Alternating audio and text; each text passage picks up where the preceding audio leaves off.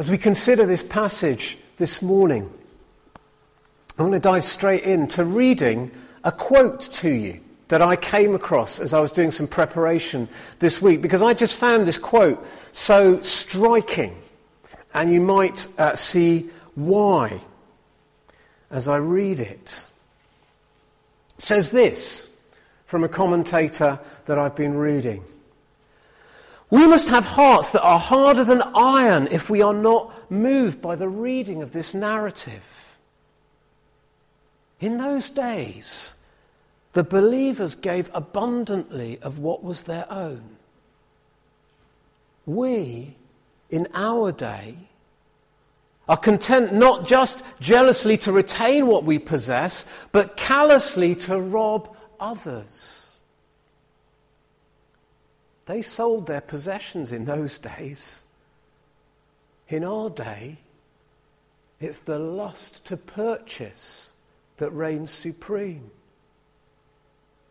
At that time, love made each man's own possessions common property for those in need. In our day, such is the inhumanity of many that they begrudge to the poor a common dwelling upon earth, the common use of water air, and sky.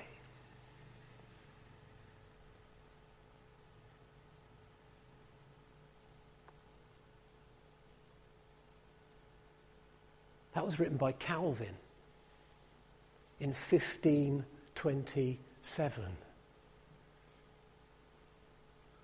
Yet that could have been written yesterday, couldn't it?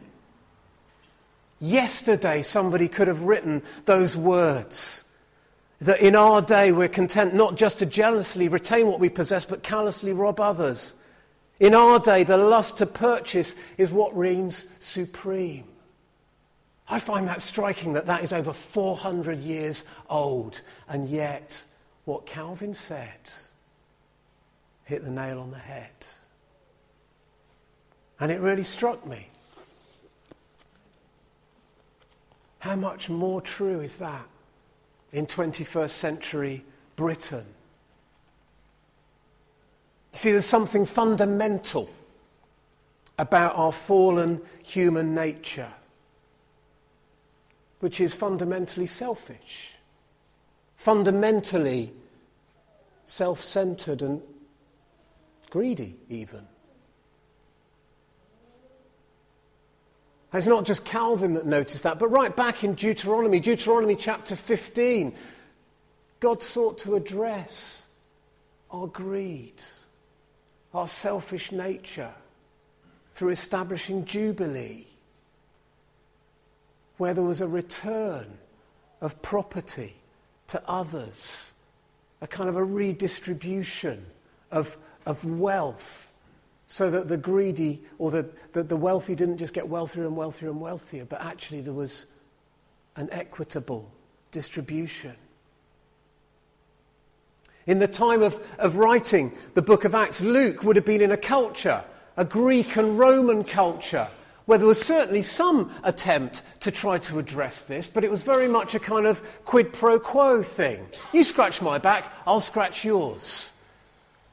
And so, in Greek and Hellenistic culture, there was some consciousness that we need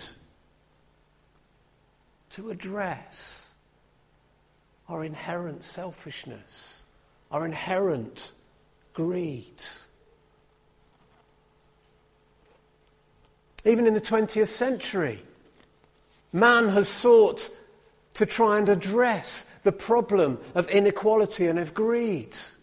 The 20th century saw the rise of communism, an ideology that, in theory, should have combated greed and inequality, should have been a leveler for all people. As property was taken from one place and put in another place. Some have even suggested that this passage, and the one that very much parallels it in Acts chapter 2, are kind of like precursors to communism. And actually, they've even, some people, gone as far as to say that the failings of communism are an excuse to reject what's being said in Scripture here.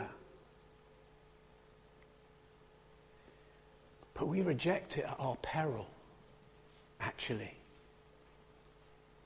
Just because communism has failed to redistribute wealth does not mean to say that what Scripture tells us is not compelling and important today. See, actually, Christianity and communism are poles apart. Karl Marx, yes, he was a Jew, like Jesus, but that's about as far as the similarities go. Just for a moment, let's think communism is a man made political system, rigid in the way that it works. Christianity was motivated and inspired by the love of God. Communism was driven and ruled by law. Christianity is driven and ruled by love. Communism is characterized by a compulsion to do what you are told. Christianity is characterized by a relationship with God and a spontaneity to do what our loving God would have us do. Communism is atheistic, dismisses any sense of spirituality in public life. Christianity is the Holy Spirit, Spirit filling us and touching us and bringing a reality into our daily lives that we are spiritual beings, broken and in need of repair. Communism seeks to control property and people. Christianity releases people to live as God intended, to see that all that we have is a gift. And yes, sure, we've got responsibility.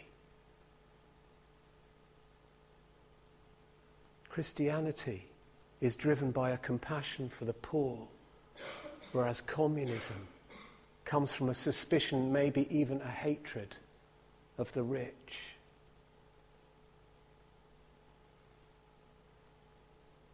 So let's not dismiss this passage just because other ideologies might have failed in trying to do something similar and say, well, yeah, that was just a, a Jewish experiment in first century Palestine. Can't work today. This is not a prescriptive thing here. But there is something that cuts deep into our hearts here as we look at this practical testimony of Christian living.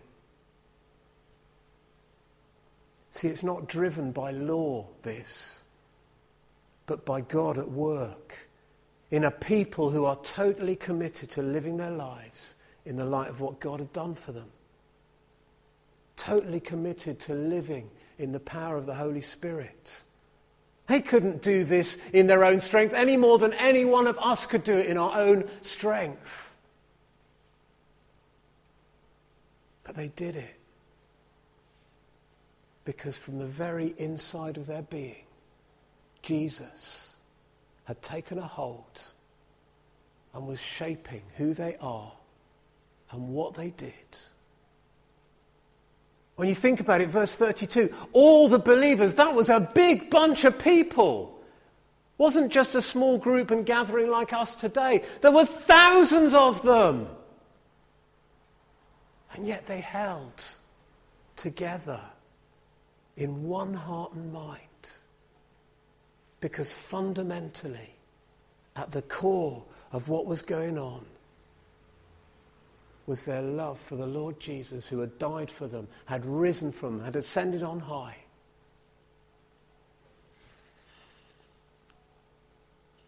See, their testimony starts not because they were do gooders. How often are church people thought of as do gooders? Probably people we know think we are kind of do gooders because we come to church, because we're associated with church people. That's not what Christianity is about. It's not about do gooding. These people were not do gooders trying to earn their way into heaven any more than we should be trying to earn our way into heaven by doing nice things. Though those are good to do those nice things. But verse 31 they were filled with the Holy Spirit and they spoke the word of God boldly.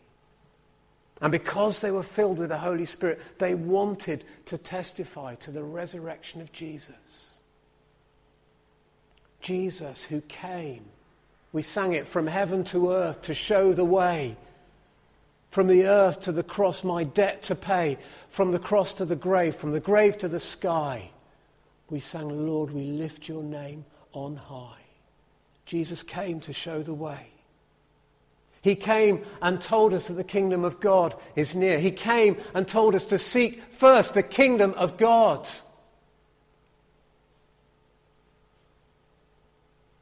He came to draw him, us to himself. Not so that we could have our own cozy religious club a club that might give us maybe a sense of identity or security. No, he came that, that we might be drawn closer to him, recognizing our failings, because, boy, I have failings. And I'm sure if I looked you in the eye, you would recognize you have failings too. But we rely on his help to show something of the kingdom of God of what is yet to come, yes. But actually, the kingdom of God is near, Jesus said. And he wanted us to be kingdom people, displaying kingdom values.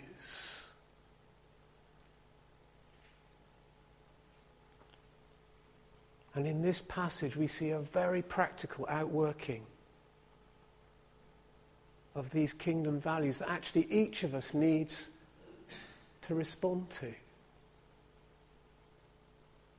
I'm afraid this is not for us to each say complacently, well, this is for other people. I'm not greedy. This is for each of us as individuals and actually as a church to respond to.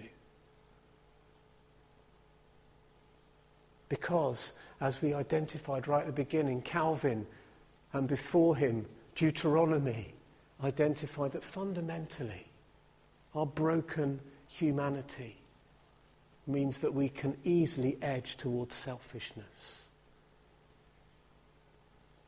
But praise God, that's why we come together to hear God's word, to, to, to feed on it, and to be encouraged, and to ask God's help. It seems to me there are two things that are in this passage as we look at it. It starts with a radical attitude. That radical attitude said, actually, all that I have, all that I have, all that I am, is a gift from God. That's a radical attitude. It says, My security is not on what I own, it's not in the position that I hold, it's not in the job that I do. My security is in who I am before God. Loved, cherished, created, gifted by God. That is a radical attitude. It's so easy, isn't it, to find our security in stuff and status. So easy to listen to the world and, and hear what is so strongly peddled in our media age that if you got this or you look like that or you do this, then yeah, you're moving on up. You're a little bit more acceptable. But it goes beyond that because it's been going on for, for generation after generation. So easy for those things to take the place of God. And when they do, they become hard, maybe even impossible in our own strength to release. because they become so much a part of us. And they've taken the wrong place. Not that those things are wrong, not that stuff is wrong. Not that responsibility in a job or in an organization or in anything is wrong. But when those things become the be all and end all, and I hold on to them so tightly that no, you don't need to come near me, because that's mine. And I ain't going to let you have a bit of it.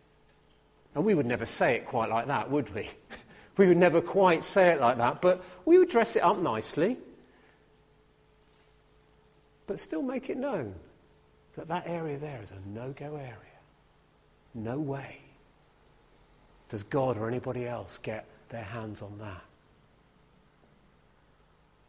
And we're prisoners then. We're prisoners to anything that has that kind of hold on us. But the radical attitude is there in verse 32. No one claimed that any of his possessions was his own. Yes, people owned stuff. That's not wrong. In fact, that's perfectly right. That's perfectly right. They didn't claim it to be their own. They didn't have a hold on it, but they held it lightly and said, I have this. Thank God for this. But if someone has a need, then well, maybe, maybe that's the thing that I need to lay down to enable somebody else. But they were freed from that grasping. Holding stuff lightly doesn't mean to say that we're careless with stuff, that we just treat it really badly because, well, ha, it's, it's, it's not mine anyway. We have a responsibility to be good stewards. We recognize that God has given us what we have and we give thanks and we use it as if we're reporting to God, which we are, in fact, all the time, and saying, God, is that good? Have I done okay with that today? The radical attitude says our hearts are turned constantly to God, willing to give what we have for God's glory. So it starts with a radical attitude of our hearts. But then it continues. It's not just an attitude, but it's actually an action. There's a sacrificial action, secondly. And you see the example of the sacrificial action in verses 36 and 37. We're introduced to a man named Barnabas, son of encouragement. And he kind of lived out exactly what was being described. Later in Acts, he's described as a good man, full of the Holy Spirit and of faith. If I can have that on my epitaph, I'll be happy. A good man, full of the Holy Spirit and of faith. Barnabas saw a need, sold a field he owned, brought the money and put it at the apostles' feet, and said, You guys, Work with this, please. Sacrificial action. Wonder what happens when you give. When you give in the offering. When you give through the banking system. When you give to works or to charities that you support Is there a sense of sacrifice? Or just not think about it? Just, just put some stuff in. That's my bit done.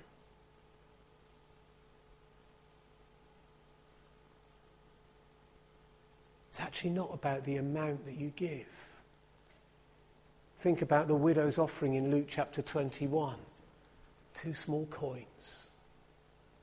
Actually, Jesus saw that as far more than all that the rich people were putting in, those two small coins, because that woman's heart was saying, Here is what I have, and all I have I give.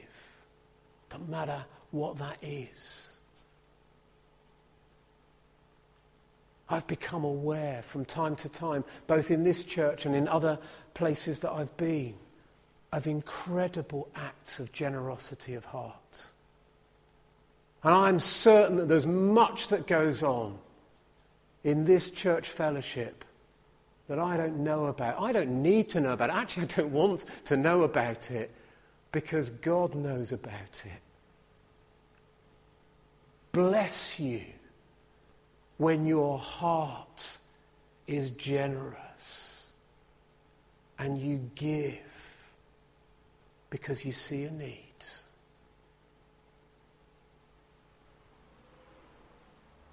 But maybe, and here's the challenge, maybe you see needs and you think, yeah, somebody else will deal with that.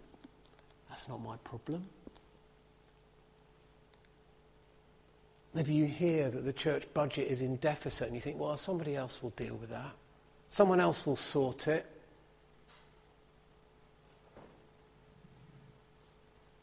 When maybe we need to come before God and say, Lord, can I do something? Can I be the person that contributes to that need? Is there something I can do, Lord, that would enable such and such to happen? Could I be the person that just anonymously gives something in the offering and just puts a note on it saying, for such and such? Or just puts something through somebody's letterbox because you know that there's a need. See, Luke records in Acts here that there was much grace upon them all. Something that Paul talks about in 2 Corinthians 8 and 9 that there is a real blessing in giving. There's a freedom in having a heart that wants to give, not for what you get in return, but because we recognize that we've got a responsibility to use what we have for God's glory.